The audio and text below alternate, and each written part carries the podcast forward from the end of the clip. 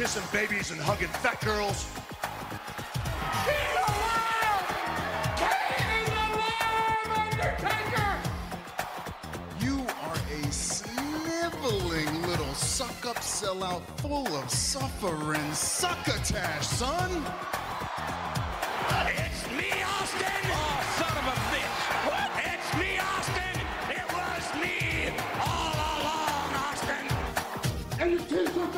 Are too tight too, Billy! And you book a match with me against Ryan Keelan! Look at me! I'm a total package! I will rip him apart! I'm pissed now! Where to, Stephanie?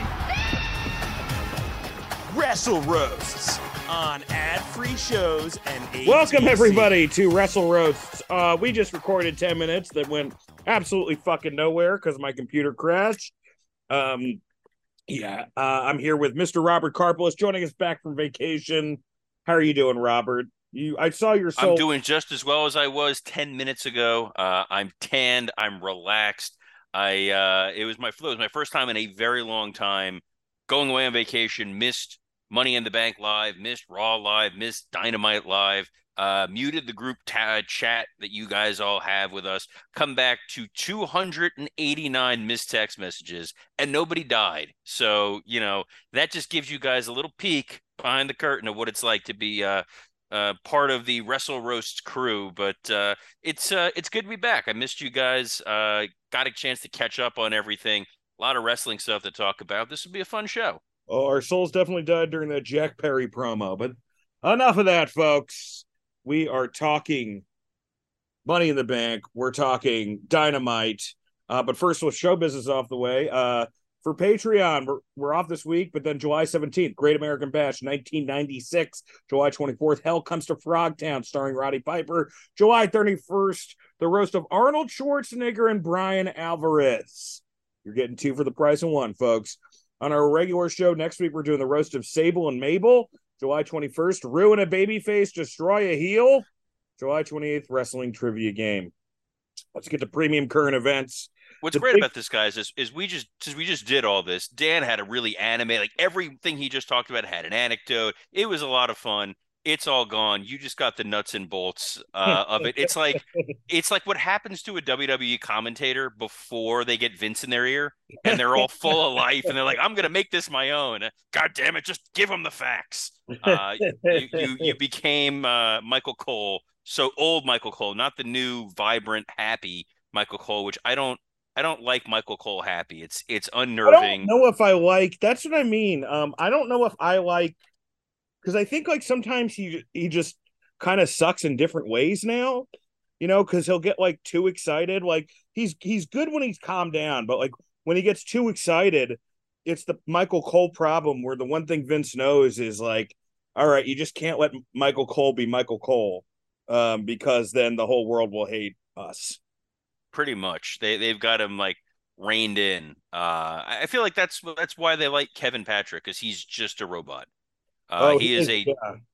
yes, he is an Irish Chat GPT, and he's uh he's a delight. He is an animatronic leprechaun you see in the window of a CVS on St. Patrick's Day. That's what that's what Kevin Patrick is. He's the ultimate. No one has an opinion of the guy. He's not good. He's not. Sometimes he's bad. Most of the time, he's just fine. I I really liked Byron Saxton. I wish Saxton was still doing commentary. So I think he was- he was good in that role. He was good at just kind of carrying what need you know, saying what needs to be said, had a clear voice, no, spoke at the right tone, hit the right marks. It's weird that they shifted him to the backstage role that he's in. When do you think Michael Cole leaves? Uh, as soon as his wife finds the stuff on his phone. Uh, I don't, I don't know. You know, he's the job has gotten easier for him now. Now he's, you know, VP in charge of commentators. So his his responsibility is overseeing all the different assignments, overseeing all the different roles and people. Uh, so it's a second income. He really only has to travel on the road one day a week. Maybe he goes to Raw. I don't I don't even know if he actually physically goes to Raw or not. So he could probably phone this in for another 10 years at least. It's it's not the uh the the Michael Cole, the coal miner era, where he was taking bumps and actually doing anything. Here, it's just kind of sit on autopilot, wait for uh, a Roman Reigns entrance, lay out for seven to eight minutes, and then plug, you know, Castrol GTX. I think also what's helped Cole is that he hasn't had to introduce Roman as the big dog, which was like the ultimate douche chills, or uh, or Sasha Banks, and he was really bad at introducing either of them. It was very tough. He But- was bad at it. And that's why Pat McAfee was so good because Pat would say the stupid shit that you have to say. But like when Sheamus and then would come out and he'd scream, it's fight night, like he generally got amped up for it and it was kind of great. Whereas Cole was just constantly going through the motions. Uh, it's like the live action version of when you play like a bad video game and the commentators are just saying the same lines over and over again. That's how Cole constantly feels. Well, think about this. For years, Pat McAfee has to pretend has had to pretend that Aaron Rodgers is interesting. So, you know, bringing that to, you know, sports entertainment, I, I think it's, I think I think it's you know it was a wise move to bring him over. But our premium current events, we haven't uh, done that segment in a while. Before we get the money in the bank, before we get to Dynamite or Dud, the biggest news in wrestling this week is Collision is cratering.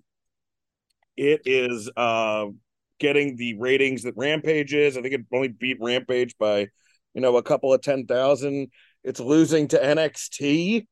Uh, its second big flagship show starring CM Punk, starring all these, you know, ex WWE guys that have prominent spots on the WrestleMania card, like Miro. Miro came out in a fucking tank to WrestleMania 31. And, you know, it's just a show that's kind of there. I do think, you know, I, I, will say this it's a it's it's a better show i think than dynamite as far as the layout right now it's a little more refreshing it does have that like kind of wcw saturday night feel but it just feels like wcw saturday night kind of meaningless um it feels like whatever happens on there um you know exists in its own bubble and tony's just trying to promote too many things at one time CM Punk doesn't look particularly interested. Like he was doing a promo this past week on Dynamite, which we'll get to, where he was talking about Joe, and he just sounds checked out already. Uh, even though it is an interesting, I mean, it's an interesting story. Um, I don't know. You know, I, I think a lot of this is hubris. I was saying to Robert on our earlier recording. I think you know people can bitch about WWE having too many creatives and WWE creative sucks, and it, it often isn't great. But uh, they at least have enough hands. And Triple H is smart enough to know that he's not the smartest person in the room. And I think Vince having as much distance, even though he is still apparently pulling some strings, has helped the show enormously. I think Tony's running on fumes, man. And, you know, we kind of got all these great stories to start out with Inner Circle, um, you know, the whole Elite saga, MJF and Punk, really MJF and almost everybody uh, Eddie Kingston, Moxley. We had all these really good stories the first couple years, and now it just feels like we're kind of running on fumes. You know, so much so that we have to kind of go back to Kingston and Moxley. And guess what? That's probably the best thing that's on the show right now. Why do you think these ratings are fa- falling so fast, Robert? So it- it's something we kind of talked about before in the Phantom episode that that got deleted was when this show first kind of started, it felt very much like a pro AEW show. And all we did was kind of shit on WWE a lot because it was easy to. What WWE was churning out three, four years ago was not very good. It was the the swamp fight. It was the I'm gonna rip your eyeball out match. There there was it was bereft of creative. It just felt like they were constantly going through the motions. And when AEW came out, they were putting on free television the kinds of matches you would only see in New Japan or on old Ring of Honor DVDs, or maybe you would get like a PWG feed somewhere. And they were like, here are these great matches. They're on TV, and people were excited about them at first. And it's become diminished returns. We now expect there to be constantly really good matches, and people want more. And while they've had one off great stories here and there, they haven't built the totality of it. And it's kind of what I've been, you know, hawking about for the last couple of years, which is I want AEW to succeed. And now you're starting to see a lot of those those issues. When it comes to collision, a lot of people on the Facebook group were, were, were getting divisive about, you know, why are we talking about ratings? All of a sudden, rating, how dare we talk about ratings? Tony Khan's the one that made ratings the, the forefront of the conversation. When Dynamite was up against NXT and Dynamite was destroying NXT, Tony Khan was constantly tweeting out the ratings. He was showing the quarter hour breakdowns. And when NXT tucked tail and ran and they went to Tuesdays, Tony continued to talk about how great the Dynamite ratings were. He is so much so that Chris Jericho became the demo god because of it. Like ratings were everything because Tony is a product of the Monday Night War and he wants to highlight these things. So he introduced that into the conversation. When Collision first debuted three weeks ago, they did just about dynamite numbers. And you knew there was going to be an attrition rate. There's always going to be people tune in there, they want to kick the tires and then they fade. I think it's the steep decline between week one to week two and week two to week three that this is not appointment television. It's something nice to have, probably sitting on your DVR that you're going to probably zip through, catch one or two highlights, but you're not going to go out of your way on a Saturday night and watch it. And clearly, enough people have realized that that even on Dynamite this week, Collision was just sort of a footnote. It was here are some highlights to get you excited for Samoa Joe, CM Punk, and also some other matches happened to set up the Owen Hart tournament. That was it. So Collision quickly became non-appointment television. And what's really unfortunate is the lowest rated episode was one that had MJF wrestling. So now you've made your your world champion look like he's not a draw. So this uh, thing he's is not just, right now. I love MJF, but he's not. He's not, and that highlights it. And I think that's part of the problem. And I think that's why it bears a conversation. People are, oh, I don't care. If you love AEW, you love what Collision's doing, awesome. I love the fact that they were opening with those uh, interviews like it was like old school Saturday night main event. I like that they're tweaking the format a little bit. I enjoy Kevin Kelly. I love Nigel McGuinness. Nigel McGuinness. I think that there's a lot of interesting fresh matches you can have on there. It's a better show than Dynamite in my mind right now. It's a better know- show than Dynamite in a lot of ways, and it feels a lot less pressure. Yeah. it's just kind of like we're we're doing it for, uh, for the sake of doing it. And what's even stranger is it's the same day as Money in the Bank, so you already kind of had people committed to watching wrestling. And if you're like Dan and I, and you're like, all right, I'm already watching wrestling. What's another two hours? I'm going to tune and I'm going to watch this show. Well, nobody did. Well, uh, Miro's mother did, Mrs. Miro, and she didn't really like it. A, a guy who was. Uh, can we stop saying like he had? Okay, I will give AEW credit on this. He had his best run in AEW when he came back as the Redeemer. I thought that was better than him doing the Rocky Four thing with Cena. But now it's back to like, all right, he's another big guy, big monster. He's destroying jobbers and you know whatever. Um, a show that was great this past week. Um, e- e- I I will say this about the show: it did not have a banger match like Osprey and Omega, but as far as like the whole show, and as far as how balanced the show was, and the story that most of the matches told, I, I thought this was, you know, like to to quote Scotty Meltzer. I'll just start off with my review. I mean, I thought this was like a, a four and a half four and a half flaming bowling pins pay per view out of five. I mean, I, I thought it was really solid. It couldn't be five because you didn't have that classic bell to bell match, uh, even though the last 10 minutes of the main event were excellent. Um, but I thought it was uh, a, a pretty tremendous. It, it really reminded me of this year's Clash at the Castle, where uh, although they didn't really have a Gunther Sheamus match, so I thought Clash at the Castle was a little better. But uh, it, it it- it reminded me of that kind of like complete show. What did you think of it in general, Robert? I mean, if you go back and listen to our preview a week ago, we we kind of went beat for beat on what we hoped would happen, and I think just about all of that wound up coming to fruition. Like WWE really knew what they needed to present, and they presented it well for that audience. And I think that was the big takeaway that that I had there. And they built SummerSlam really well off of this Money in the Bank show, while still making Money in the Bank something that you have to go out of your way to watch and having not watched it live and having watched it you know days after everyone else it's a i guess it's a little fresher in my mind than than than yours it might be dan but i Mhm. thought the show overall absolutely delivered and there really wasn't a sour note to be had and i think that's why the low expectations wwe has set for us uh, allow us to enjoy Money in the Bank a little bit more than the AEW pay per views, where because they only get four a year, you really have these insane expectations that every show needs to have an Omega Osprey and an Okada Danielson match in order for it to even register as being a decent show. Mm-hmm. Absolutely. You're graded on the curve, and that's that's not necessarily fair, but that's uh that's wrestling. Well, they talk to us like we're dumb, and we are dumb. Um, we open with the men's Money in the Bank ladder match. Everybody thought this was a two way race between Logan Paul and LA Knight, but Damian Priest goes over. Um, they're setting up Logan Paul and Ricochet.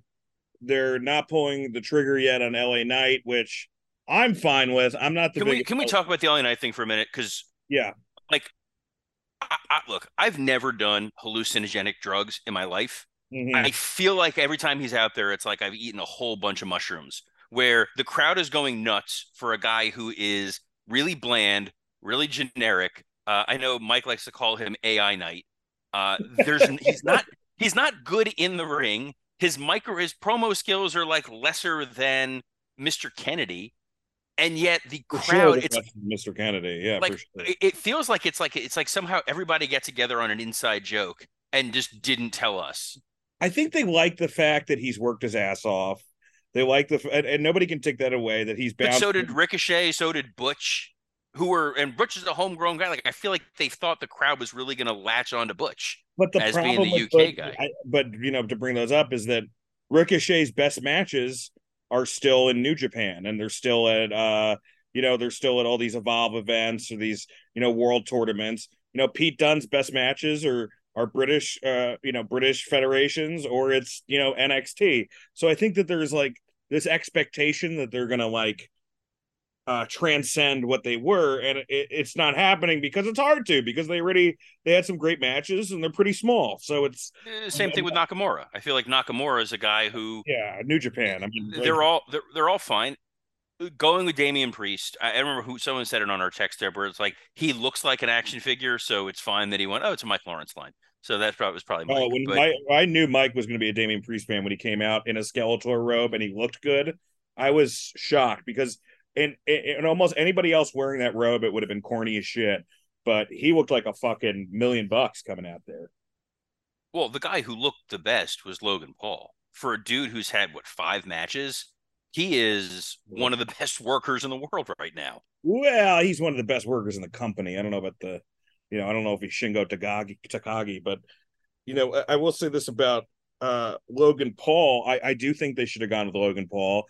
I, Yeah. I wonder if there was some. De- I understand that you get more week to week stories out of Damian Priest, um, but you know, I think that the, you know, having Logan Paul having that Money in the Bank briefcase on Impaulsive in the back every week, you know, uh, having that like idea of oh, what's his next big match going to be, and instead they kind of took a step back. They're going to have him, you know, with him. They haven't announced it yet, but it, it seems as if they're setting up SummerSlam him versus Ricochet, which he'll win because they want to win for Logan Paul. But it it doesn't. I don't know. I don't know if you want to make that guy lesser than. You know, I almost think it's better to have him in the main event and lose a couple main event matches than it is, you know, to give him a lower card guy. But you know, the plus is that Damian Priest is is going to be able to tell the story with Finn Balor every week. I mean, for me, you know, Damian Priest has done some good work the past couple months. It's, he's been the best he's been. Um, you know, I still think he has a lot to go, but I thought Roman did too, and they figured Roman out. They figured tall, dark, and handsome guys out, unless you're babyface Diesel in 1995. Uh, so we'll see. Uh, the match itself, I mean, there was tremendous spots. Everyone is talking about. I mean, everyone's talking about the botch, uh, but it wasn't a botch. Like when when they when Yeah. they they botched a little bit on the rope, but then they fucking did a Spanish fly that looked brutal through They the. did an insane looking Spanish fly, and it, it was horrific. and they were both fine. I mean, Logan Paul maybe had a cut on his. It wasn't even like the Bob Holly style back cut that you remember from years ago. Yeah, it was fine. He had a, he got a little bit of cut. Everybody was around him. Um, it looked tremendous, and uh, the the crowd was the crowd was great. The crowd I like better than Puerto Rico. Puerto Rico was hotter, but these guys they were still discerning. like they didn't go for everybody. You know, they still booed the right people. They weren't just like there to have a happening. Like they were following the product. But you know, Damian Priest takes LA Knight out, so you have maybe a story there later on. And uh I don't know. I think Hunter's maybe Hunter sees what we do with LA Knight, where it's like, all right, let's if he keeps hot, if he's still this hot in four months, if he's still this hot in four months, then everyone on this podcast is wrong. Like I'm wrong, you're wrong, Mike is wrong. Yeah. Because this is not this isn't a, a wrestler that WWE is pushing. They do not have uh they, they do not have the they do not have the machine behind LA Knight. He is an organic talent. He got over on his own, and that that's respectful. Um, but he's also not like a. It's not like when Zack Ryder made himself like pertinent by you know the groundswell and going to the internet and creating your own stuff. The LA Knight thing just sort of happened. It, it feels like the in case Mike listens to this, so I can put it in Mike terms, I'll understand. When they kept saying like release the Snyderverse cut of Justice League, like I don't know who was clamoring for more of that fucking movie, uh, and then they did, and it sucked. And now it's like we want more worse. LA Knight. We're, It's worse than the original. it was so much worse. But it's like more LA Knight is not necessarily a great thing. I don't think he was the best part. Of, he was he was probably one of the weakest parts of this match. Uh, but I think one of the nice things about this, the match was very good, but they measured their spots. They, it wasn't all insane. You know, we're flipping off, you know, 15 tables and all that. It still was, I want to climb up the ladder. I want to, I want to win the, I want to get the briefcase. The, the spot where Nakamura did the, uh, the, the belly to back suplex on a ricochet off the ladder was Mhm. so smooth. The way they got to it, the way they pulled it off, it looked devastating, but it was safe. It was a hell of a lot of fun. Priest, wrong guy to win. And my concern with it is You think it's like the wrong with the- guy to win, huh? wrong guy to win because I think sometimes, you know, the guy makes the title, sometimes title makes the guy. There have been people like, and, and I, I know it's something I'm shitting on him, but not, like when Baron Corbin or Damien Sandow won the Money in the Bank briefcase, neither one of them were remotely ready to be world champion. And had they won the world title, it would have felt off.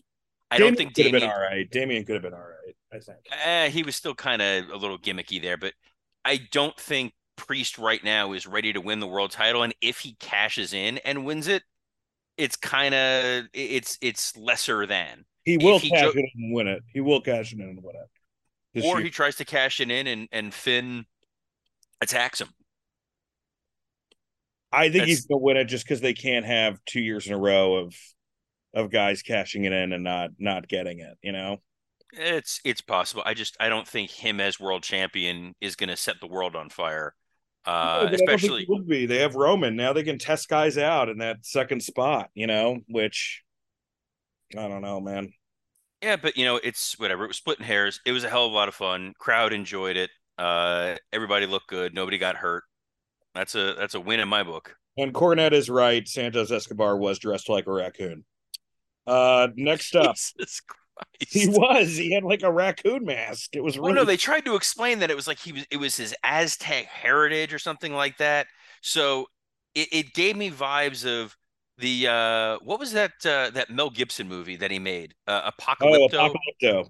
that was kind of the what, we, what he was trying to go for, which is a strange thing to do in London. Like I don't know how much that how how wise they are to uh Mexican cultural heritage over in London. No, I mean this London show, like the big stars were Kevin Owens and Sami Zayn, even though they didn't have a match. L.A. Knight and the Bloodline. Those were the big Owens and Zayn on the SmackDown before in huge. London were fucking insane. Them and Roman.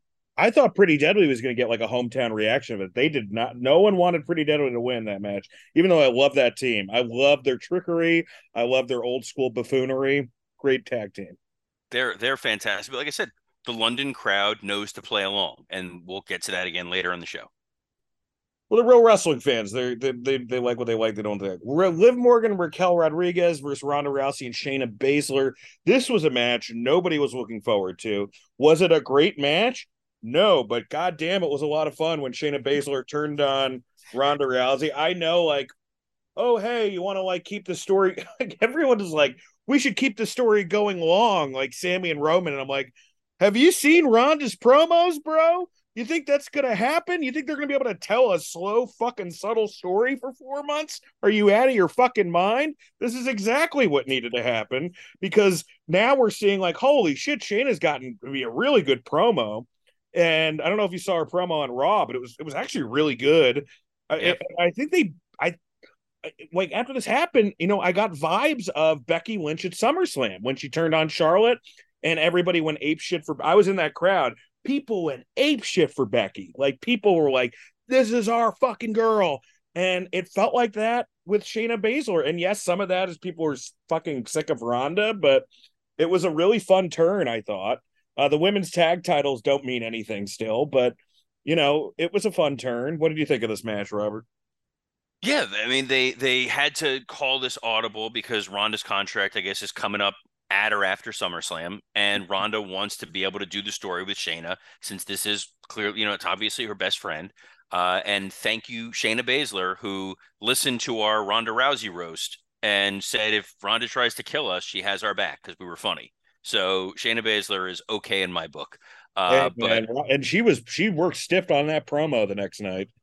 Yes, she did. Uh Shayna and Ronda loves that. This is what Ronda's there for. Like she's gonna be the Chris Jericho in this situation and try to put over her friend and leave her in a better place. The women's tag division, with the, the match they did on Raw for the the the whatever limited time that they had for the women's tor- turmoil thing, they built a decent little division. Like it's not it's not that bad. Uh I think that uh Chelsea Green and Sonya Deville are a really fun heel tag team. I like them. I do like them. I don't think it's a great division, but I like. It's I like not a great division, but it's you're giving people something to do, and I think it'll be I think it'll be worthwhile. And I I I like Liv. I think Liv is infectious in the fact that she just loves what she's doing. Like she's way too hot to be as interesting as she is. That's true. Infectious usually meant you slept with Jake the Snake. By the way. No, but she did sleep with Bo Dallas, who believes that there are lizard people who live just below the That's Earth's true. surface. Yeah, Bo Dallas is like one of those crazy. He believes in reptilians, huh? David Icke. Yeah, David Icke, baby. Uh, hates Yep. the Jews. I don't know if you knew that about him. Bo Dallas. I'm no, sorry. David Icke. yeah, no, I know. No, but how can he hate the Jews? His father's an IRS agent. My God, I don't even know how to comment on that. I tried to. I don't even know what to say. Gunther versus Matt Riddle. Yeah, let's go from one anti-Semitic joke to a Gunther match. This match reminded me, and I said this on the thread. This was a really good set. Nobody gave a shit about. Uh, if you look at the actual work in this match, the work was very good for a seven minute forty five match. You're not going to get much better in ring work than this unless it's like a Rey Mysterio match. But the crowd just didn't give a shit. Uh, and I think that this speaks to how, you know, I, I think that they needed to address the elephant in the room with Riddle when he came back. You know, we all know that he wasn't he wasn't leaving because of an injury. Uh, they they they need to like tell that story. They need you know similar to how like you know when Eddie Guerrero came back, they kind of told that story a little bit. Um, but instead, what we're doing is we're getting like this riddle. They're trying to get this riddle that was fighting Roman, but he's not that hot right now. Um, and instead, you know, he lost to Gunther, which was the only decision because whoever pins Gunther has got to be fucking over like Rover, right? Um, what do you think of this match, Robert? Uh, yeah, I think this is one where we hoped for a little bit more than what we got. What we got was very good. Uh, it the challenge is they're trying to give you serious Riddle, and this crowd does not want serious Riddle. They want arcade bro. Riddle. They want arcade bro, goofy Riddle. They don't want you know the the serious UFC version of him. But They that want version was working with Seth and Roman, and then you know, shit hit the fan. Yeah, I think there's a there's a a line they, they have to strike the balance with him. I don't think they've found Mm-hmm. it yet. And this was literally just to get to hey, good news, Drew's here. And yeah, that, he got a monstrous pop. Um, so is he the guy that dethrones Gunther? I think there's an argument to be made. Um, who knows? Right now they're it's talking. possible. You know, they're talking Gunther or Cody against Roman. I have a different theory on that, but we'll get to it. Um, but Drew looked amazing. Um, you know, this is why Hunter's great. Hunter, like, because Tony during press conferences when they ask him questions that are uncomfortable, he like you can see him panic and be like, oh, I don't know, and Hunter is still such a carny at heart when they're like, they're like, are you guys and Drew over your contract disputes? He goes, news to me. I thought he was injured. You know, like just he's he's just he's injured, man. He's a hard worker, good guy, great head of hair. Like Hunter knows because it's it's the same thing. You get that because sh- you get it to a lesser extent from Bruce. If you ever ask Bruce a, like a straight up question, you're always going to get a fucking carny answer. Vince has taught these guys well. Like Bruce, like no, Conrad's thin. It's just the lighting and and occasionally like you know you you get the weird like freezes on the zoom it doubles him up a little bit but he's felt well next we get cody versus Dominik mysterio cody was over the match i was a little disappointed with i thought they could have been a lot they could have had a lot more fun with this match this should have been much more like mjf versus wardlow at that one um I don't know if it was the Revolution pay per view where it was just like one comedy spot after the other. I think there could have been more of that. I think you could have used Rhea a little bit more. I was actually disappointed with this match. I think that um you know, I you know the, you know my thought that went through my head watching this was yeah, he's over, but I can see why Robert wanted to put the title on him at 39 cuz I think by this year's Mania he could be a heel again. Like I think yeah. that if he wins the Rumble again, and this is where I think Jey Uso is going to get put in the WrestleMania main event. I think that if Cody wins the Rumble again and people are like fucking sick of him, they're going to need a real baby face to take that title off of Roman or at least be a threat to that title. And uh, the problem with Cody, man, is that he's a great wrestler, he's a great promo, but there's always something Homelander about him. There's always something just a little insincere. And uh and and it's it's almost like the opposite of rape whatever Rey Mysterio has um where it's just like it, every time you're like is does this guy really believe what he's saying? Uh and uh I was kind of surprised that this match wasn't more fun than it was. What did you think of this match Robert yeah, the Cody had his moment. It was that mania, and now that it didn't happen, everything is falling actions. I thought this was going to be a lot of fun with the crowd reactions of booing Dom and cheering Cody, and you got that to some degree. Uh, Rhea came across as a huge star in this. Um, I'm glad they didn't bring Brandy in. I kept having that fear every time that she was uh, that Rhea was interfering. I'm like, oh no, there's going to be a Brandy spot, and we didn't get it. And the thing about Dom is, you can beat Dom a hundred weeks in a row, and he's still going to get massive heat the next night, and he did on Raw. He got massive heel heat on Raw on Monday night, and they let him main event against Seth. Dude, every single MJF promo, you can tell how much work he puts into it. How am I going to make this different? What cool line am I going to use? What what what what balance between you know kayfabe and and and shoot am I going to walk? Dom is calling Cody a deadbeat dad. He's literally cutting the same promos on Cody that he cut on Rey. There's nothing new about it, and it's nuclear heat. It's almost better heat that he's not creative. It's insane. All right, that was my thought. Uh, no, you're you're 100 percent right, and it's just it it works for him. And like I've said a lot, I think the fans just think it's fun to boo uh, Dom, and he's very good at milking it. And actually, Rhea's way better at milking it than Dom is. The the little whisper into his ear is such great heat. Um, and his stupid mustache it takes a lot of skill to grow a mustache like that. You see that weird uh like Buddy Buddy Murphy is like tweeting like, yeah, but I'm I'm the one who gets to go home to her. Like he's starting to like actually sell oh, that he's getting bothered by. Is he worried that Rhea's gonna like look at Dom's prepubescent body and be like, yeah, that's that's yeah. what I want, brother? She's uh she's on in a faction with Damian Priest and Finn Balor. Dom is your Dom is the uh, least of your concerns. Dom is the one that holds the camera. All right, women's Money in the Bank ladder match. I think maybe one of the best women's in the Money in the Bank ladder matches I've ever seen, especially the finish with Iyo Sky handcuffing uh, Becky Lynch and Bayley together. Told a great story. Um, I think they got to switch Iyo Sky's theme music because when she came out, I'm like, is anybody are people not that into her? And then when the match started, people were like going crazy for her.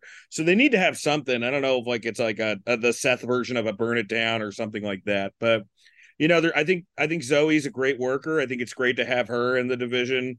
You know, Zelina, I don't get it. Uh, I think she's an awesome on the mic. She's obviously a very beautiful woman. I, I don't understand why you don't have her, you know, in that uh you know, Lucas Kaiser spot at least. She should be cutting promos for somebody like a Zoey Stark who who can't cut great promos. I thought Bayley was good in this match. I thought Becky was very good in this match. I thought Trish was good in this match. Uh, really nice job by all the women in it. Um, it really, you know, I don't know if it could have headlined, but it felt it felt very important. It felt like one of the big matches. Definitely felt like a bigger match than the match that followed. What do you think about this, Robert? Yeah, they the right person went over. We we said it should have been Iyo, and it was Iyo. That that finish was precision in timing with the handcuffs and the way they were able to pull that off. Uh, I thought that was excellent. I think she is someone who definitely is why you have a Money in the Bank because when Iyo wins the title, whether it's against Asuka or against Rhea, she's going to be a super over babyface, and you have a great story with her and Bayley to tell. And I think that the crowd reaction to her in Puerto Rico was what really, really helped her. I think Zelina is kind of she's in that LWO thing, which is selling an insane amount of t-shirts, and they just don't want to upend that. Even though, you know, in real it's it is what it is. It's fine, but yeah. I'm not. I w- if I was her, I would not want to get off that bandwagon and keep cashing those checks. Yeah, but there gets to a point, the New Day point, where it's like, what the fuck are the New Day doing now? You know, healing. Yeah, that's true. Older guys. All right, Seth went against Finn Balor singles match for the World Heavyweight Championship. I think you thought this was going to be better than it was. Uh, it was not as good as we kind of all ha- expected. I saw their SummerSlam match for the Universal title, which was a really good match that the crowd wasn't into because they, you know, revealed the belt and it looked like licorice, and that's all people in Brooklyn were obsessed with. Uh, but this match wasn't. It was fine. It was a good twelve minute match, but it didn't really do anything. I think for either guy it helped Damian a little bit out, uh, you know, a little bit. The whole story was Damian. That was the end of this match. But then they kind of repeated the same story the next night on Raw. So, you know, in, in a lot of ways, I don't think this this definitely, you know, this this kind of just felt like an eh match. And Seth's had so many great matches, and Finn's had so many great matches. You kind of expected a little bit more out of these guys. What did you think, Robert? Yeah, it felt like they left a lot on the table. Felt like this was not the finish of this story as soon as Priest won, you knew that that was going to be somehow woven into what happened here, and it was. And I don't, I don't love the idea of splitting up Judgment Day. I think there's a lot of mileage with them, and considering that Bloodline is going to be gone, everything else in Judgment Day is kind of working really well. Dom is great in that little shit heel spot. Priest as a strong upper mid carder is great. Rhea as women's champion is great, and Finn is the leader it all the package is kind of working. And we used to shit on how bad Judgment Day was, especially when it was under Edge. They've slowly, the they've slowly figured it out. The worst stable, stable at wrestling. I don't want to see that necessarily get split up because I don't want to see babyface Finn necessarily. I think he gets lost in the Nakamura Ricochet, you know, blurb. And I don't want to see Priest turn babyface because he's better as a heel than he is a babyface because he's so unconvincing as a baby. He's unlikable as a babyface. Um, outside of his creepy hot tub stuff. I wonder if SummerSlam they're going to do like a four way with like all the Judgment Day versus uh, Seth or something like that because it seems like they don't really know what to do. I, originally they were saying I was I was hearing that it was going to be Dom and Seth, but I don't think you can really do that again. Like if you I think just, you can do Finn and Seth again. You can get to Finn and Seth and and really hype up like what Priest is going to do. Yeah, we'll see. Um, our main event, the Usos. Oh, you, you forgot about uh the the return of John Cena. Holy shit! Oh, John John Cena uh was so fucking good. I think he was taken aback at how well received he was by that crowd because London used to fucking hate John Cena, and they would always they would they treated him like like this was the Hogan moment for Cena. Crowd loved every second of what he did. They ate up all of his bullshit. And as someone who has tried to push that rock up the hill of getting John Cena over, to finally see it happen here was so much fun. Him even playing on the whole TMZ thing The whole, uh, you know, uh, I'm just trying to hang with, uh, hang out with my friends or whatever that line was. Who was that from? What is that in reference? Oh, to? there was a there was a stupid viral video of this, is, and then like file it under like why people are assholes. John Cena was eating outdoors at a restaurant, and some idiot comes up to him with his cell phone, like camera on. Oh yeah, I he's like, "Do you like say your catchphrase? Say your catchphrase, whatever." And he's like, "He's like, yeah, I'm just trying to enjoy like lunch with my friends or something like that." And then it turned into like, "Oh, John Cena's such an asshole." I'm like, I don't think I've- so. It seemed like everyone was behind Cena for that. eh, there was I there was a whole BuzzFeed article about like why he's an asshole, and because now my phone keeps. You know the, the new iOS update I get on my news feed. It keeps showing me BuzzFeed stuff. Uh, but John Cena is like the I've best. Google or just be honest. Well, obviously, but that's only my AOL account, my John Cena burner. Uh, but look, the fact that Vince McMahon, if you want to know if Vince is in charge, guys, Vince McMahon took time out of this pay per view just to troll AEW and have a dick measuring contest, and God bless him for it. They had no intention of doing Mania in London. They were supposedly Well, going to do You don't think that that was Meltzer it's a tease? They're trying to get the government to. Oh no, now they no now they are because of Wembley. But they were supposedly, I think, going after Minnesota for the next WrestleMania.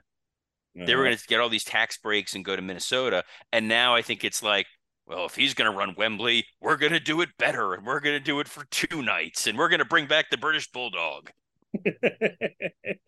that's that's for the Saudi show. Next up, uh, like I said, we have the oh, and Grayson Waller. I thought looked good. What Grayson happened? Waller's just, he, that dude is just. We said before that he's kind of like the next Miz. Like he just gets it in how to do that shtick. They built a better Miz. That's what I always say about Grayson Waller. I don't. Did you see Miz's promo on Raw? It was good. I mean, it's just you know, he has the you know, it was a little, and he's really grasping onto that 2016 Daniel Bryan interview for Dear Life. He brings is. it up all the time because it was like his shining moment was that uh was that talking smack segment. it's still fun to see every once in a while him try. And Champa looked great, so I was I'm all good with that. Yeah, I'm I'm I'm down with that. Next up, we have the Usos versus uh the Bloodline. Look, there's the first 15 minutes of this match are fine. They're every fucking Bloodline match. Usos, you know, like almost every Usos headlining SmackDown match you're going to see. Totally fine. And then it just gets turned up to fucking uh you know, it, they go from 30 to 90 and the last 10 minutes of this match, there's just so many great moments. You know, Roman stacking both guys, both of them kicking out. You know, Jey Uso using Roman's cheap move on him, the Samoan spike and the spear. You know, I mean, there, and of course, the pinfall, Roman's reaction afterwards. Paul Heyman's promo before the show is incredible. If you haven't seen it, he's weeping, setting you up for this idea that the whole, you know, it's going to end with Roman just brutalizing, you know, brutalizing the Usos. Um, but that's not what happened. Instead, you had, um, you know, you had the Usos going over. You have now a really hot main event at SummerSlam where Jey Uso is going to go after a title. He most likely will not win, but it also still has like a who knows. He could win. I, if I'm in creative in WWE, what's you know do you, do you do you take the title off Roman? I don't know. I know plenty of guys who think Jey's their next big baby face, and I mean he he's good in the ring. He's great on the mic. He could he could be he could be better than Cody in that role. Um, we'll see. And he's a guy you can beat. So if you want to, you know, if Roman wants to take time off and you want to make Gunther, you know, the next monster heel, you could have Gunther beat beat uh beat Jay and have Roman come back, you know, to try to counter counter Gunther. Uh, maybe he comes back and he apologizes to Jey. He's had a lot of time off, clears his head, you know. Anyway, um, I thought uh, I thought the end of this match was magical. It was why I watch professional wrestling. What do you think of this, Robert? Oh, it was it was poetry. It was it was we consistently say this with the the bloodline stuff. They keep finding ways to make this thing compelling. The the SmackDown segment on Friday with Roman call basically saying like, "Look, it's my responsibility to take care of you guys. You guys clearly continue to fuck up. I'm willing to forgive you again." And it still felt fresh. The the end of the match where Roman actually gets pinned, with the exception of Michael Cole reminding you why when Michael Cole gets excited he sucks by screaming, "Do you believe in miracles?" was so uh, awful. Um, but yeah, this was this was perfect. I again, I thought thirty finish when he kept saying a miracle on Bourbon Street after Yeah. keeping with Daniel Bryan for years. You know, just let somebody else take that, dude. he's he's something else. But again, I thought the finish of this was going to see something bad happen to Jimmy to give Jey a reason to go after Roman. I still think Jimmy Uso is going to get pushed down a cave or something like that, and he's going to like the something he's going to be out.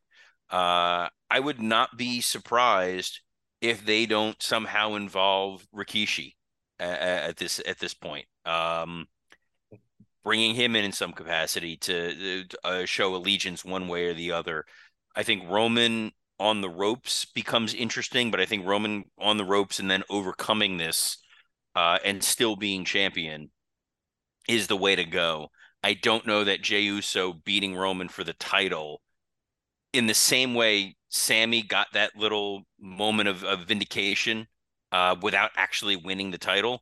Uh, you got your moment here with Jey Uso, but I don't think Jey is the one that ultimately takes the championship off of Roman. But he's certainly shown there's a path forward. What's going to hurt him in the stupid world of Vince McMahon and his brain is Vince looks at him, he's like, yeah, but there's two of them.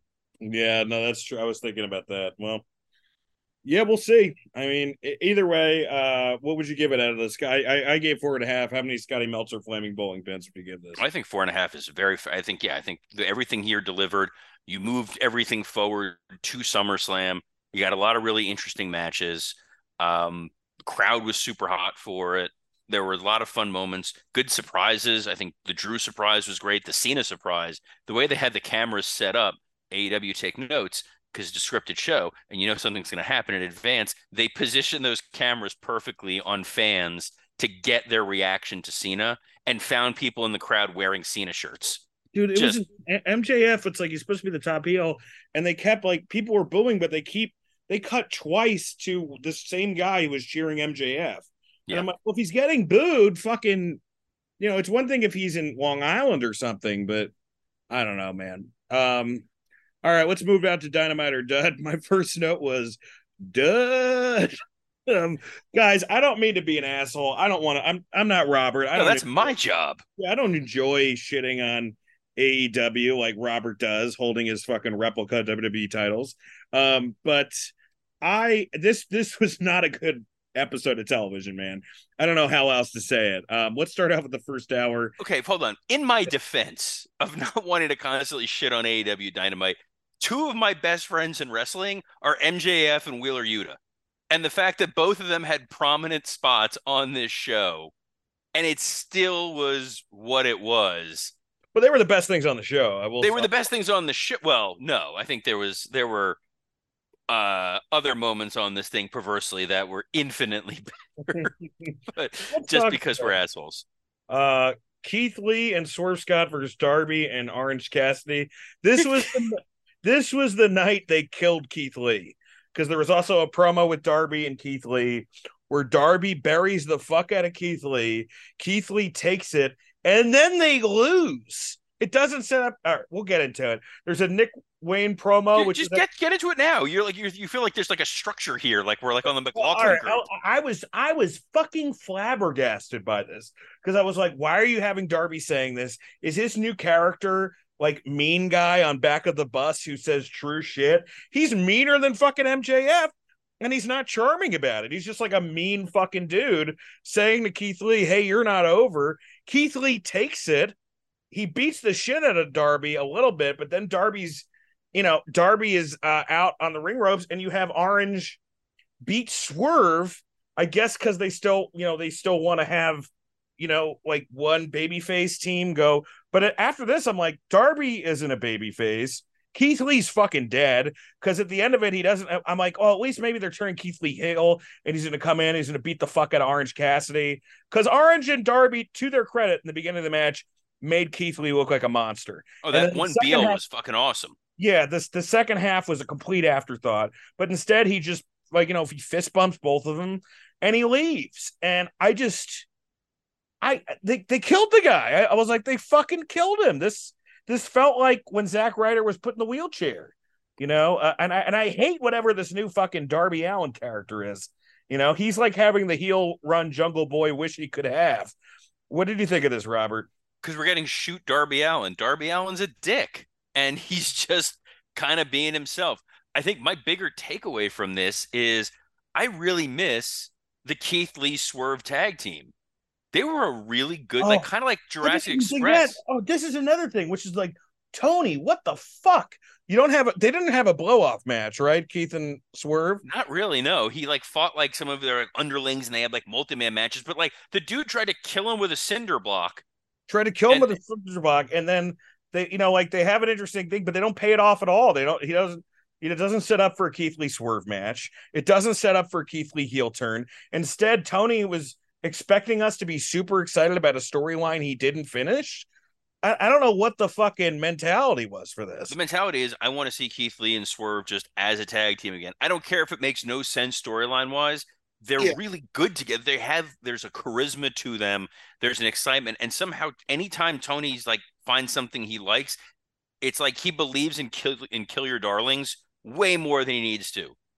If you find a tag team that works, like Jurassic Express or Keith Lee and Swerve, don't fuck with it for a while. Let them get some mileage. There was something to that, and instead we got this. And I don't even know what do the winners of this tournament get. They get a tag title shot. Who the fuck cares? I don't know. I mean, Bullet Club Gold, uh, they're booking them in an eliminator match. And so I guess you're going to have to beat FTR so you get to. I don't know, man. This, It's like a trigonometry problem all of a sudden. And and let's have another fucking tournament while we're at it. problem. Yeah, it's definitely a problem. There are three tournaments going on in AEW right now. Wait, And what's the third tournament? There's t- oh, two Owen Hart tournaments, and then there's this Oh, the two eliminator tournament.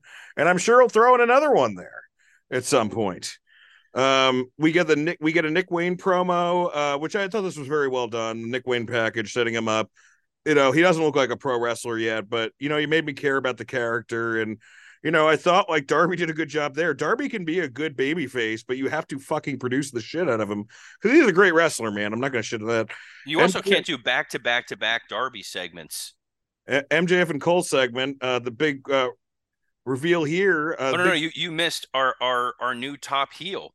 Had Oh, his that's big moment right. I'm sorry. that. Yeah, I, I skipped over that. Jungle Boy was about to make a match with Hook, but he gets out of the car. I actually enjoyed this. And then Hook scared him back in the car again. If they do this for like three weeks straight, I'm gonna dig it. Like he just keeps scaring him back into cars, and then like maybe one of it is like Taz.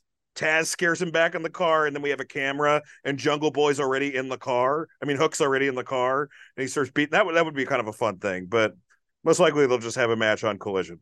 I am disappointed that Jungle Boy does not have a cheetah print car. That's true. And why isn't somebody said this? Uh, you know, last and Corn. I've been listening to both Cornette and Meltzer, so my head is literally leaking. If you listen to him at the same time, your head explodes. yeah, your head explodes.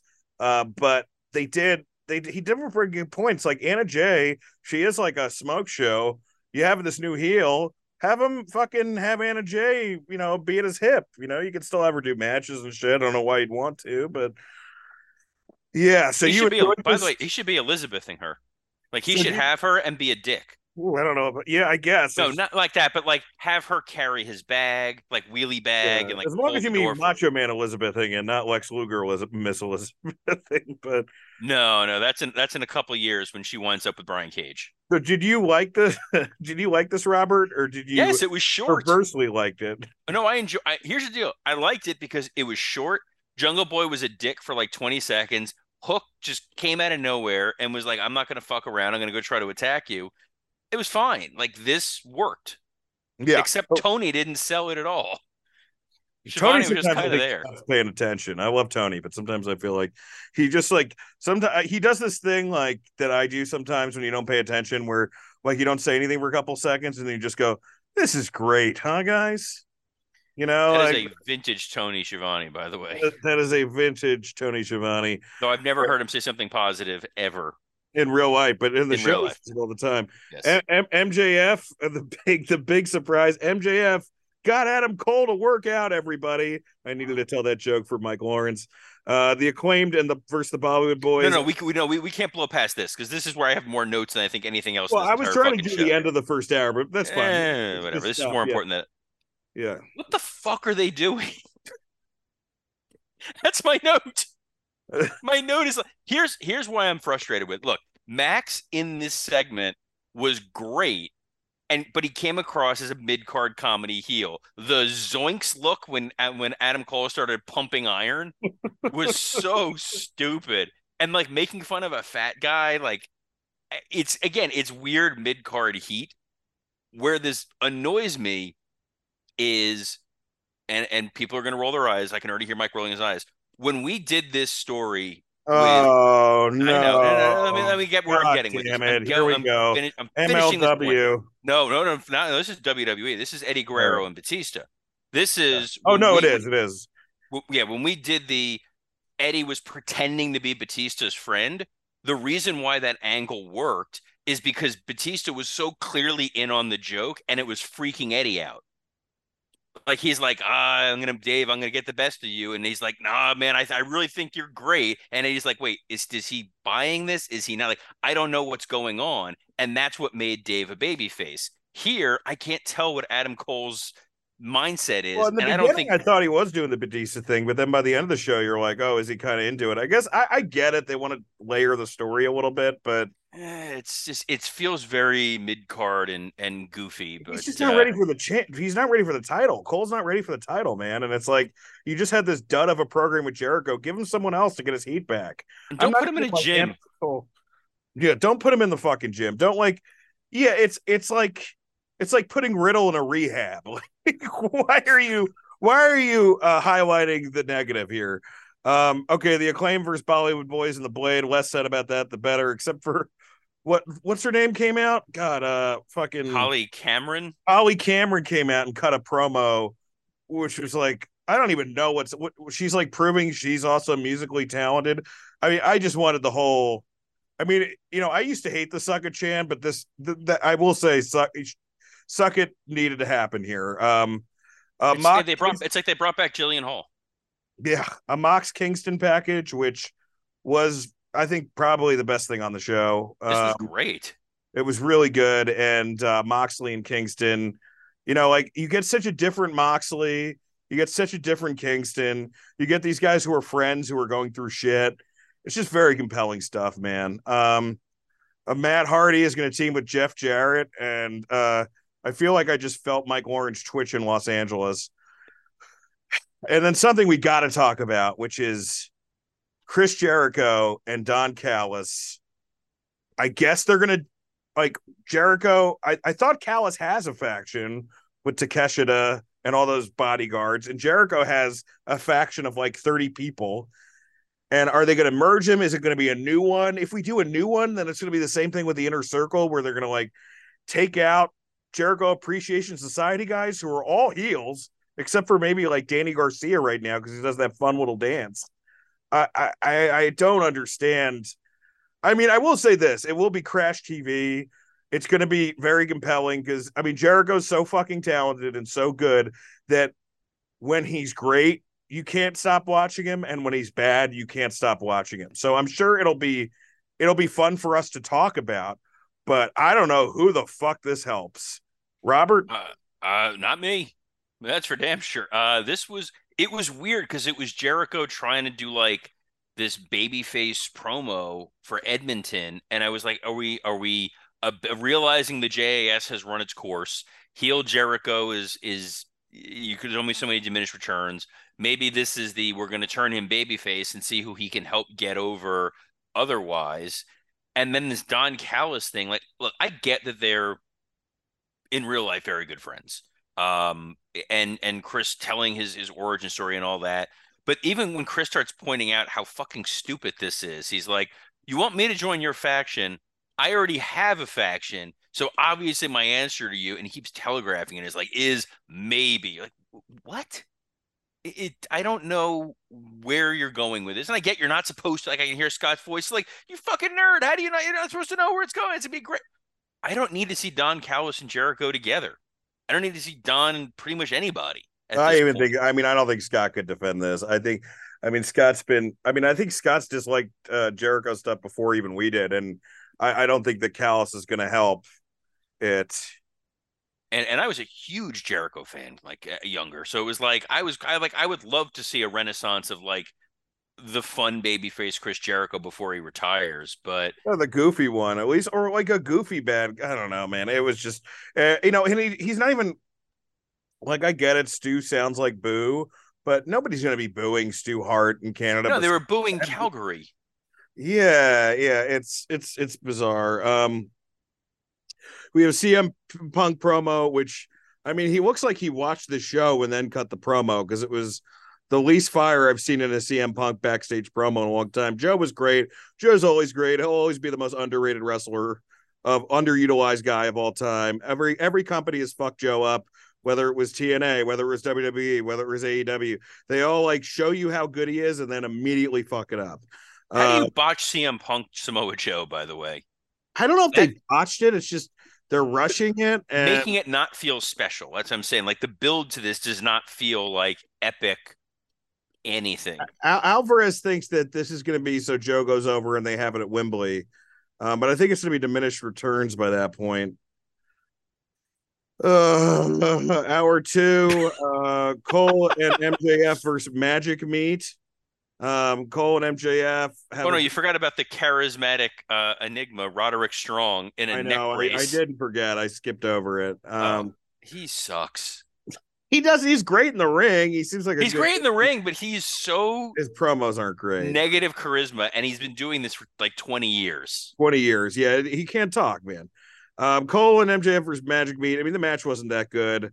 Um, and uh, you know, MJF was fun, but it's you know, we've we just somebody wrote like Lawrence texted us on his thread. We just saw this story with Sammy. So it's it's a little bizarre. Um bit breaker, bit Okay, hold on, but Mac, Max calling for the double clothesline popped me. Yeah, that was fun. I mean, I will, I will give him that. The-. He's super talented. but the know? birthday thing was fucking stupid.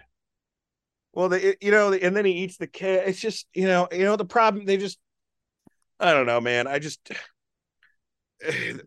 we have a But again, that was there was that moment where he's put the little uh like party blower into Cole's mouth, and Cole looked pissed, and that's why I'm like, the gag here is supposed to be Adam Cole's in on the joke. Also, I, I do think that cake guy could be MJF's assistant. Like, I think MJF, like, I don't think MJF should ever have a manager, but I, I think that he should. Who's the guy that Jericho had in WCW? Um, Ralphus, I think he would do great with a Ralphus. I do think MJF would do great with a Ralphus. I don't know if they're ever going to go that way, but it seems pretty fun. Um, Britt's uh, Britt Baker promo. She she cuts the best promo on the roster. Brit versus Ruby Soho was one of the better women's matches I've seen in a while with that company. Um, the right person won. Yeah. And uh, Kenny Omega and Wheeler Yuta had a really good main event. And of course, when it got interesting, the Dark Order showed up, took and uh Hangman's Page away from him, and then and then we cut off air. It was very it was WCW, you know, times a million. Um I don't know. What, what, what do you have to add to this, Robert? Oh, also, Wheeler Yuta's mean face is very Sam the Eagle in the Muppets. yes, um, which which is just generally Gunther's face. Yeah, But uh, yeah, yeah. uh, look, Yuta looked good in there against Kenny, which is not that hard to do. It, it sucked that there was a uh, you know the like Wheeler Yuta Wheeler Yuta Wheeler Yuta is a jobber sign that they cut to. Why would you not cut not helping your main event. Like I get the idea behind the sign, but you don't want to highlight that when you're trying to sell this as your main event. And look, I Though don't. I anybody, yeah, I don't want anybody to have a heart attack, but they don't test for steroids, Wheeler. They don't test for steroids. That's all I'm going to say. do what you need to do, buddy. Do what you need to do. They're just not working. I don't know what it is. All it's doing is making his beard grow thicker. That's about it. really is. It's like he's so small. It's just uh, add some fucking weight. And what's bro. crazy is this is bulked up Yuta. He was like real Oh. thin when I dealt with him. Like like El Generico thin versus now Sami Zayn. I know it's just like when Moxley looks like Brian Cage next to you. It's it's not, you know, not a great look. I'm uh I don't have any uh fucking other notes except You for, got a, you got a high spot and low spot. We can do high spot, low spot. well, I'm just trying to see if there's anything else Oh. about Dynamite we need to say. Probably not, right? Uh, that we're gonna see Danny Garcia and Sammy Guevara try to go beat tag champions. Yeah. How sad did Sammy look in that that. promo? By the way, Oh my God, Sammy! It was like, what's it when you're not a when you're a depressed baby face? Because that's his. you're Mike Lawrence. Uh, Mike's a tweener, but Yeah, that's fair. high spot, low spot. High spot is probably going to be the same as yours. Uh, you know, the end of that fucking Usos Roman match. I mean, how how do you get a higher spot than that? And a low spot for me um, was uh, was the Keith Lee st- how I mean, like just the a classic burial of Keith Lee. It was uh, it was pretty it was pretty amazing. I mean, I just haven't seen. I mean, if I was Keith Lee, that would be enough to be like, all right, like, like he is justifiable. Like, if there was like some sort of morality court on when you could break your contract with a wrestling company because they booked you that badly, like he would be able to be like, all right, I I know that I have this contract for the next two years, but this was this is an escape clause for me. I, I can leave right now. Um, astonishing stuff, really. Uh, Robert, high spot, low spot. Uh, my high spot, uh, in addition to all the money bank stuff, obviously, this um, Lil Uzi Vert, who Oh, yeah. obviously is big. We were all big fans of that guy because we've all, you know, huge. Uh, the Nakamura song that he made is legitimately fantastic. Uh, do not understand 85% of it, but there's nothing This is the only way than get Robert listen to rap, by the way. Yes, pulling out of my out of my gated community in Boca while blasting this to confused neighbors uh, was definitely a a high spot for me. Um, it's a great song. Um, my my low spot simply because this happened after we recorded last week and we haven't touched on it since. Uh, the passing of Droz was uh, i- like you know if nothing else the the moment and beyond the mat of vince yelling the he's gonna puke is one of the all-time best moments in wrestling We talked Uh, about it a little on Patreon, but you know, you talk about you know getting lemons and making lemonade. I mean, that guy got dealt one of the worst hands you can get dealt, and he still seemed like you know, and, you know, obviously he's only being interviewed by WWE.com for a couple minutes or other or other periodicals for a couple minutes, but man, he didn't have any of that Dynamite Kid in him, and he was in a way worse situation than Dynamite Kid. You know, he has no mobility. He just seemed like a great guy, man. It sucks this happened, you know.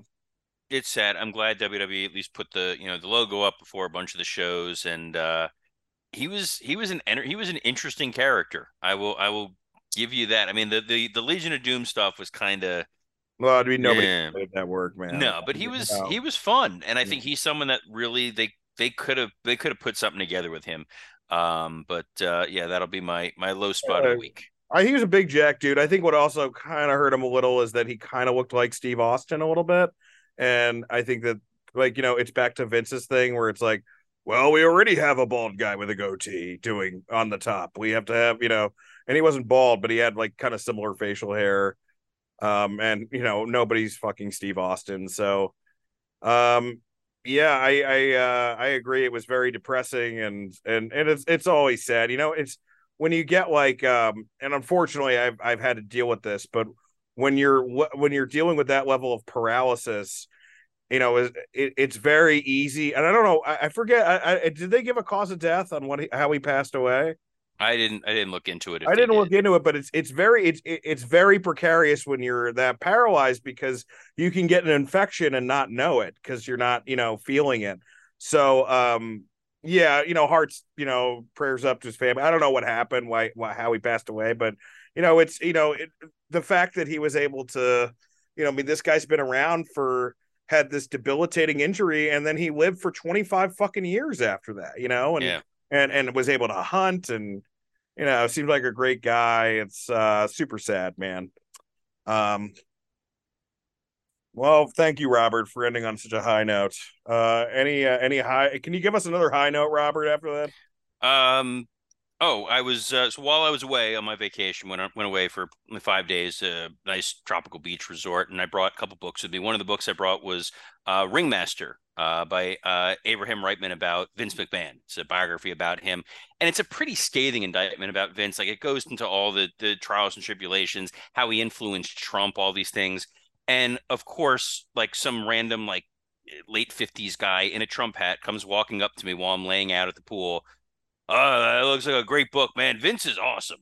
Uh, you you you you a big you big Vince fan? I'm like, yeah, no, he's great. Isn't it true he, he stole the company from his dad? And the look my wife gave me of like, how do you find these fucking people? I gotta read that book. I think I'll read that book tonight. So I'm excited to read it. You can get it on Kindle, right? You can get it on Kindle. Um, right. and uh, and Abraham, he was uh, sorry, sorry, uh, she um, since the book was published to now, uh, changed their name to Josephine, uh, was going to, to come on the show, and then they got uh, banned from Twitter. So uh, we we. Got, why can't? Yeah, so you have no way of contacting her. We that was how we that was how we were communicating. That's how I got the the book. Why did got sent get banned from Twitter? I don't know. All of a sudden, one day it was just this account has been suspended. Uh, they were a little incendiary about some of the uh, prior yeah, administration well, made like policies. the term cisgender illegal or something on it. I don't know. I don't know if that was making a joke either, but hey, man, I mean, you know, talk about a fight that's going to draw Logan and uh, I'm not sorry, Logan. It does feel like a Logan Paul match, but uh, Zuck and Musk, brother, in the apparently it's going to happen in the Roman Coliseum. Oh, that's gonna be a that's gonna be. Oh, so the craziest thing about reading this this Vince book is a side anecdote in it. That's well, if nothing else, to go read this book. Uh, remember General Adnan from uh, SummerSlam '91? Yes, yes, yes, yes. The story that they tell about this guy, how he was legit shoot friends with Saddam Hussein when they were kids, and then Saddam became a wrestling fan and brought Adnan in to like meet with him when Adnan was becoming a, a, somewhat of a star in the 70s. And it's like, we must do a wrestling show here in Iraq and they do a show in like their stadium. There's like 30,000 people and a bunch of soldiers. And the main event is Adnan against Andre the Giant. Who went over? Two out of, Adnan? It was, it was a two out of three falls match. And before the thing, like Saddam doesn't realize wrestling's a work and is like, you're going to win and you're going to win for our country. And if not, I'm going to put a bullet in that giant fucker's head and like shows the gun. And they, so, and Adnan can't get to Andre so while they're in the match, he's got him in a headlock. He's like, I have to go over both falls. And Andre's like, huh? He's like, if not, they're gonna kill you. he's like, okay. no problem, boss. It's so Adnan time- wins both falls, and then while Andre is laying on the ground, like the soldiers start firing their guns in the air to celebrate, and Andre is legitimately afraid they're gonna shoot him. Yeah, it's the only time Andre. Thanks, boss. exactly. All right, but uh, great uh, book. At, Definitely uh, go look it. I'm at the Amos Theater, A- Amos Theater in Pennsylvania this Saturday night. I got some other live stuff coming up. You can check out my. Uh, I got a new. At least it has AA in the name. Uh, you can follow me on Instagram. I post, you know, a couple videos every week and what you know the stuff that uh, I'm working on. I've got a new podcast coming out at the end of July, July 27th. The It Couple. Uh, we are opening. It's uh, we, me and my wife. We review uh, horror movies, some good, some bad. Uh, our first guest is uh, is Henry Zebrowski. I, am trying to show my wife, uh, my wife different clips to um to, uh, different movies to show there's there's something more horrifying than being married to me. So check it out. Robert, got any plugs? Follow me on Twitter at WW Creative underscore ISH. And for the Patreon at the $10 tier, something to sports entertainment with. I'll be doing a bonus episode this weekend talking all things SmackDown since I was uh, away. I will cover. I'll be covering Raw and SmackDown. Supersized edition for that for you guys coming this weekend, and then I'll be back on Monday reviewing uh, reviewing Raw. Well, that's it, folks. Robert's back in hell. So uh, until then, folks, it's never goodbye, and wash your damn hands.